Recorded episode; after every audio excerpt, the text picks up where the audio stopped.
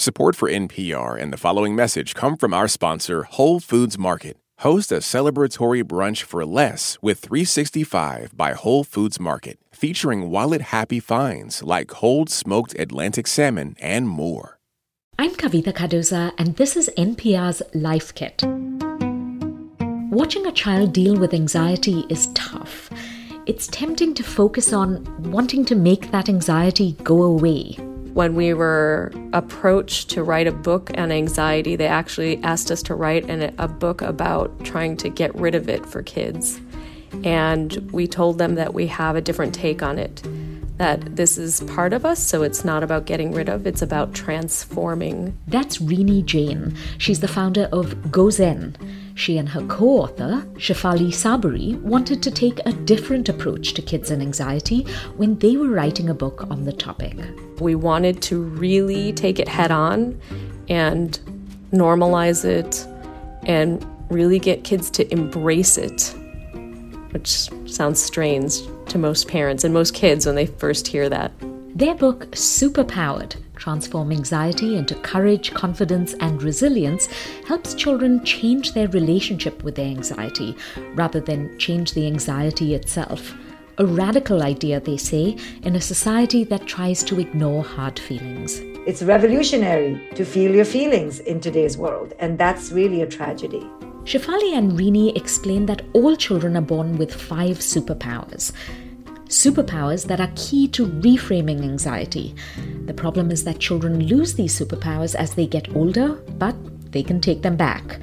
While the reading age for their book is technically 8 to 12, we have seen from the feedback that we're getting from people who are buying it and reading it with their kids, it really is for all ages. So, on this episode of Life Kit, how to get your superpowers back and see anxiety as part of our humanity rather than something to get rid of.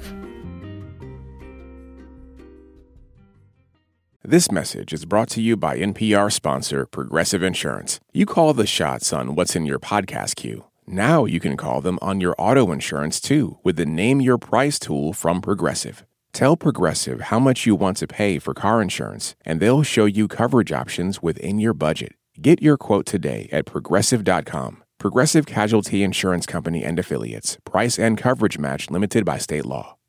Support for NPR and the following message come from our sponsor, Whole Foods Market. Host a celebratory brunch for less with 365 by Whole Foods Market featuring wallet happy finds like cold smoked Atlantic salmon, mini quiches, organic everything bagels, and more. Plus, visit the floral department and jazz up your table with a beautiful bouquet of big, bright, sourced for good flowers. When the brunch has to be perfect and delicious, go to your local Whole Foods market. I love the premise of the book that all children are born with five incredible superpowers. So, superpower one, for example, is all kids were born explorers. They start out wanting to touch and smell and watch everything. Tell me about some of the other superpowers. Yeah, so we have presence, as you mentioned, and we have O is originality, right? We come into the world owning this incredibly original voice. Then we have W, which is whole, right? You are enough as you are in this moment, no matter what. Often we feel we need to reach a goal or, you know, get a certain accolade or get a trophy or a grade in order to feel like, well, if I do this, then I'm going to feel happy. And we are fiercely reactivating the superpower in kids and telling them, no, you're you're amazingly whole as you are. The E is for energized, you know. All kids come into the world with incredible amount of energy at their disposal, jumping out of bed, ready to, you know, attack the day and the world. And resilience. You know, we rarely met a kid who has the ability, if they have the ability to walk, they will try a thousand times. They will fall and they will get up and they will fall and they will get up and they will fall. And they don't stand up and say, you know what, I'm just not, I'm not going to do this walking thing. Forget it. Forget it. Right? We, we come in resilient. We want to master our skills and model the other people in the world around us. So, give me some examples of how children lose their superpowers, or the way you'll put it is, how do those superpowers get zapped? in the book we talk about One way we do it is through shouldifying. You know, we should. Everything is the should, how things should be, how my kid should be, how you should feel. But we miss how they are. You know, so it's it's moving away from the fantasy and the expectation to the reality and meeting your kid where they are in the moment. So one of the ways it gets zapped is through this incessant future-based kind of shouldifying that we do and living in, in another time zone rather than the acceptance of the present moment. Yeah, absolutely. As parents, we really we usher this as well. We facilitate getting stuck in the future. Well you know you really have to study for this math test because math that math test will then relate to whether you get into the good math class which is then a good college which is then a good career and a good husband or wife or mate and so we we play the whole thing out in a simulation and that's okay if we're making plans, but we need to be able to bring ourselves back into the moment so that we can actually live our lives, right? And not obsess about everything that could possibly happen in the future. One of the things adults often say to kids and to each other is, don't worry. And both of you believe dismissing worry isn't a good idea, right? In fact, you believe worry has purpose, worry has benefits, worry is good for you. Yes, you know, the funny thing about a parent saying to a child, don't worry, is obviously it's coming from love, often great intention, and you really know from experience that there may be nothing to worry about. But the issue with doing that is that you are not giving the child or the tween or the teen the ability to do this for themselves. So, what we introduce in the book is a character named Wisteria the Warrior, and we call her Wisty for short. So, when you are able to take a feeling that can be abstract and hard to wrap your head around, and you create a character and you personify it, that makes it concrete for kids. And what it has them do is know that this character is a part of who you are, but it's not all of who you are. And also, you are able to begin a friendship and a dialogue with this piece of yourself, with anxiety. The primary thing that we want you to do is to cultivate a relationship with this anxiety and start to talk to it. Give me an example of how that would play out. How would you have a dialogue with worry? You can write in a journal. That's one form of literary personification. Just writing the words of how you feel allows that distance and that space and that perspective. Draw a character, draw a picture, give it a name, give it a tone, give it a color. What would it say right now? Make a puppet out of a sock, talk to it. I'll be it, you be it, right? Anytime you can do that, it demystifies this otherwise ominous kind of feeling to uh, really, de- you know, demystifying and allowing you to simplify this otherwise threatening world that's inside that everyone seems to be running away from. Some of the exercises focus on helping kids understand the whole picture and the the exercises are super practical. So for example, you have one called what's under the duck and it helps kids understand that the duck kind of looks like it's serenely floating by, but under the water it's paddling furiously. Can you talk about some other practical ways that children can can help themselves? Yeah, the best case worst worst case scenario exercise that's in the book is really to kickstart your ability to assess risk. So, when you are talking to a kid or you're talking to a teen and they are feeling really anxious, what happens is, is that their ability to assess risk is kind of thrown out the door. So, maybe they're afraid to fly in a plane, and you say to them, But you know what? You go in a car every day, and statistically, that's actually more dangerous than flying in a plane. Well, they might say, mm, don't really care. I feel like it's more dangerous to go in a plane. And so their feelings really start to overpower their ability to assess the risk. So if you write down what's the best thing that can happen or the best case scenario, what's the worst case, and what's the most likely outcome, what that do what's that doing for you? It is helping you to, you know, again, start that engine in your mind where you can assess probability. So let's talk about ways kids can get back their their superpowers. So um, one of the the ways you can be present is by becoming a noticer.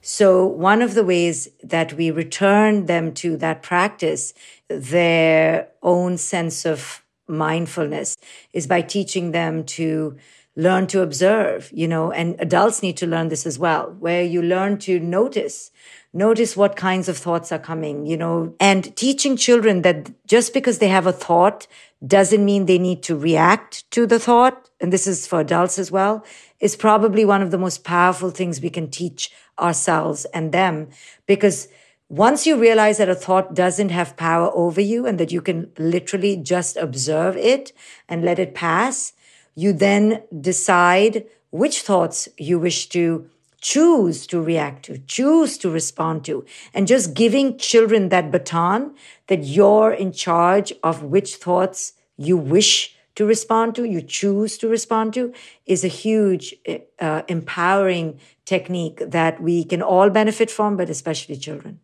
Um, being whole, how do you get that back?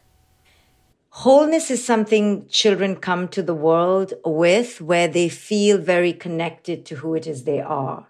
They don't see anything wrong with them. They don't believe they need to change something about them. But very quickly, within the first two years, they quickly pick up that, hmm, who I am is not being accepted. So I need to tweak myself. I need to change parts of who I am. And like, you know, an ever moving jigsaw puzzle, they're trying to recreate a new version of themselves because they're trying to fit in. And this takes away from their wholeness. So in the book, we talk about how to move from that desire to fit in to a new desire, which is to be connected and to belong to oneself. And one of the exercises here is how do you uh, teaching children how to move from the anxiety of everything is wrong with me to shifting that to a celebration. And one of the exercises here is use your supervision glasses, where you put on a new vision of who it is you are. So if you are thinking, oh my goodness, I'm just so weird, you know, I overthink everything or I can't do anything right. You put on these glasses, which changes your perspective about who it is you are. And you say, instead of beating yourself down to saying, you know, I'm just such a creative person. That's why I have so many ideas. I'm not overthinking. I'm over creative. So in ways like this, we teach children stop trying to become something you're not and shift into realizing the potential of all that you already are. Mm-hmm. Another superpower that gets zapped um, is feeling energized. How do you get that back? One of the concepts that we talk about in this chapter of getting that superpower back is finding your flow. When you are in a state of flow, or in the zone, as they might call it, We've all been there before. That place where you're writing or you're painting or you're cooking or you're doing something where you're so immersed that all time falls away. So the one of the best ways to reactivate the superpower is to find your kids, observe them in flow. Let's find where are they in flow. Maybe it's video games, you know, maybe it's playing basketball, maybe it's when they're singing and find the elements that are creating the flow see why, right? Let's look at the why of those elements are working for them and talk to them about it, right? And see if you can rec- recreate some of those in their life. So the last one comes up a lot in in all kinds of issues about children. Uh, the superpower of resilience. You know, we are raising children with this fixed mindset versus a growth mindset because we adults are fixed in our fixed mindset of duality, you know, positive or negative, success or failure, good or bad. And these fixed ways of looking at the world peg us down and paralyze us. And that's what we've done to our children. So this chapter teaches parents really first to have a fluid mindset, to move from this fixed, I can't do it to I'm still learning mm-hmm. mindset, which is growth based. Mm-hmm. So it's not the destination, it's the journey. Yeah, but this is a culture that is so obsessed with only the final letter grade, the final bank account, the final look. And that's why children lose resilience. They just don't want to try anymore. And resilience is the opposite of that. Resilience is the capacity to keep going despite the odds because you have this inner optimism or courage or hope or uh, this tolerance for risk. A lot of people are familiar with Carol Dweck's work on growth and fixed mindset, and they will, in classrooms, they'll hang up posters that said, say, don't write, I can't do it, right? I can't do it yet, right? And we feel that language is like going to get us there. And language is amazing, and mindset is amazing, but the ability to change takes action and it takes habit. So we leave this book off on mindset, but it is literally the beginning of positive change in a child's life. The only way to actually have it be a part, a deep embedded part of their life, is for them to begin to act upon their belief system. Mm-hmm. That's actually kind of was kind of my last question that I was struck by how practical this book was you know, um, it seemed like you had to do stuff. It wasn't just, oh, I'm going to read about stuff. Yeah, and the deeper implication of that is really vast and a rippling effect, which is you're not fated, you know, to your culture, to your indoctrination, to your traditions, or the present day reality. You can be the master and mistress of your own inner state of joy. So take the helm. You know, we're giving children that power. Don't wait for your parents. Don't wait for culture. Don't wait for your teachers. You can wake yourself up and live your best, most joyful life. It's your inner terrain that is in your control. And we give them that sense of empowerment, which is really the, the key to the whole book. That's clinical psychologist Dr. Shefali Tsabary and Renee Jain, the founder of GoZen. They are the co authors of Superpowered Transform Anxiety into Courage, Confidence, and Resilience.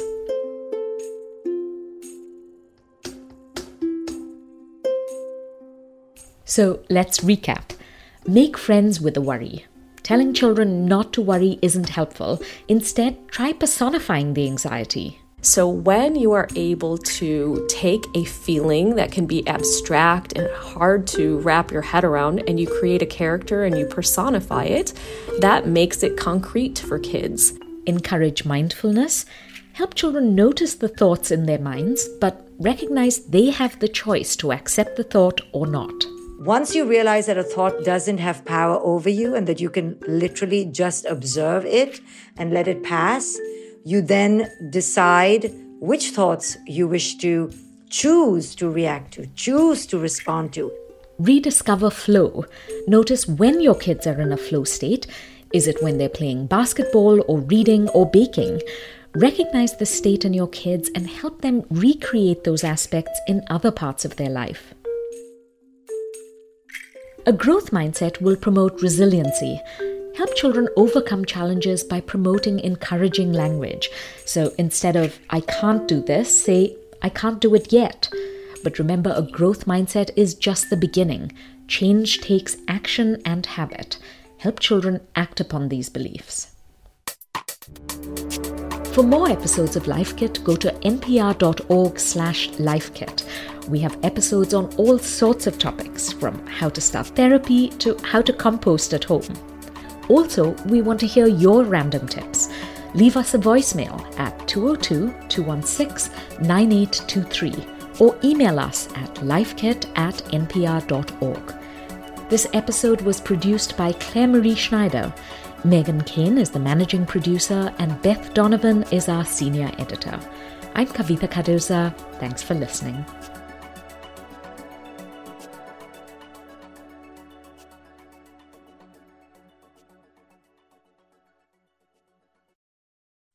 Since the 1980s, hip hop and America's prisons have grown side by side. And we're going to investigate this connection to see how it lifts us up and holds us down. Hip hop is talking about what we live, trying to live the American dream failing at the American dream. I'm Sydney Madden. I'm Rodney Carmichael. Listen now to the Louder Than a Riot podcast from NPR Music. Where we trace the collision of rhyme and punishment in America. This message comes from NPR sponsor Discover. Tired of not getting a hold of anyone when you have questions about your credit card? With 24 7 live customer service from Discover, everyone has the option to talk to a real person. Limitations apply. See terms at discover.com/slash credit card. This message comes from NPR sponsor Charles Schwab with their original podcast, Choiceology. Choiceology is a show about the psychology and economics behind people's decisions. Download the latest episode and subscribe at schwab.com slash podcast. These days, news comes at you fast. But the truth? Getting there takes time. There's something that hasn't been disclosed yet. Embedded is a podcast that takes the time to look beyond the headlines. How how did this happen? How did we get here? With original documentary storytelling. Listen to NPR's Embedded wherever you get your podcasts.